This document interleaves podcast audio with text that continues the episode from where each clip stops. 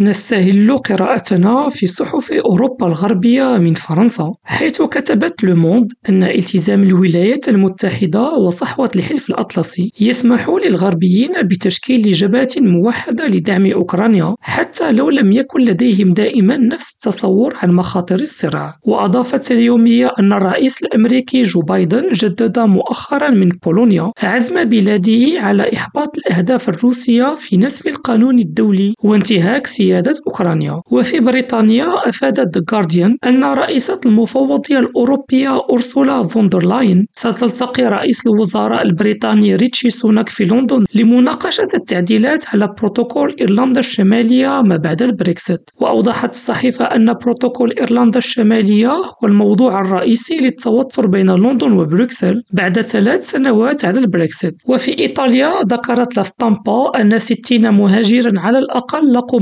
مصرعهم في غرق مركب فجر الأحد قبالة منطقة كالابريا، فيما دعت رئيسة المفوضية الأوروبية إلى مضاعفة الجهود لإصلاح قانون اللجوء، وأشار حرس السواحل الإيطالي إلى أن المركب كان ينقل حوالي مئة وعشرون شخصا وارتطم بالصخور على مسافة أمتار قليلة من الساحل وفقا لما ذكرته الصحيفة الإيطالية، وفي ألمانيا قالت فرانكفورتر ألغماينه إن روسيا أوقفت إمدادات النفط إلى بولونيا عبر خط أنابيب دروغبا مسجلة أن هذا الخط كان قد استثني من العقوبات التي فرضها الاتحاد الأوروبي على روسيا جراء الأزمة الأوكرانية. يونس قريفة ريم راديو إسطنبول.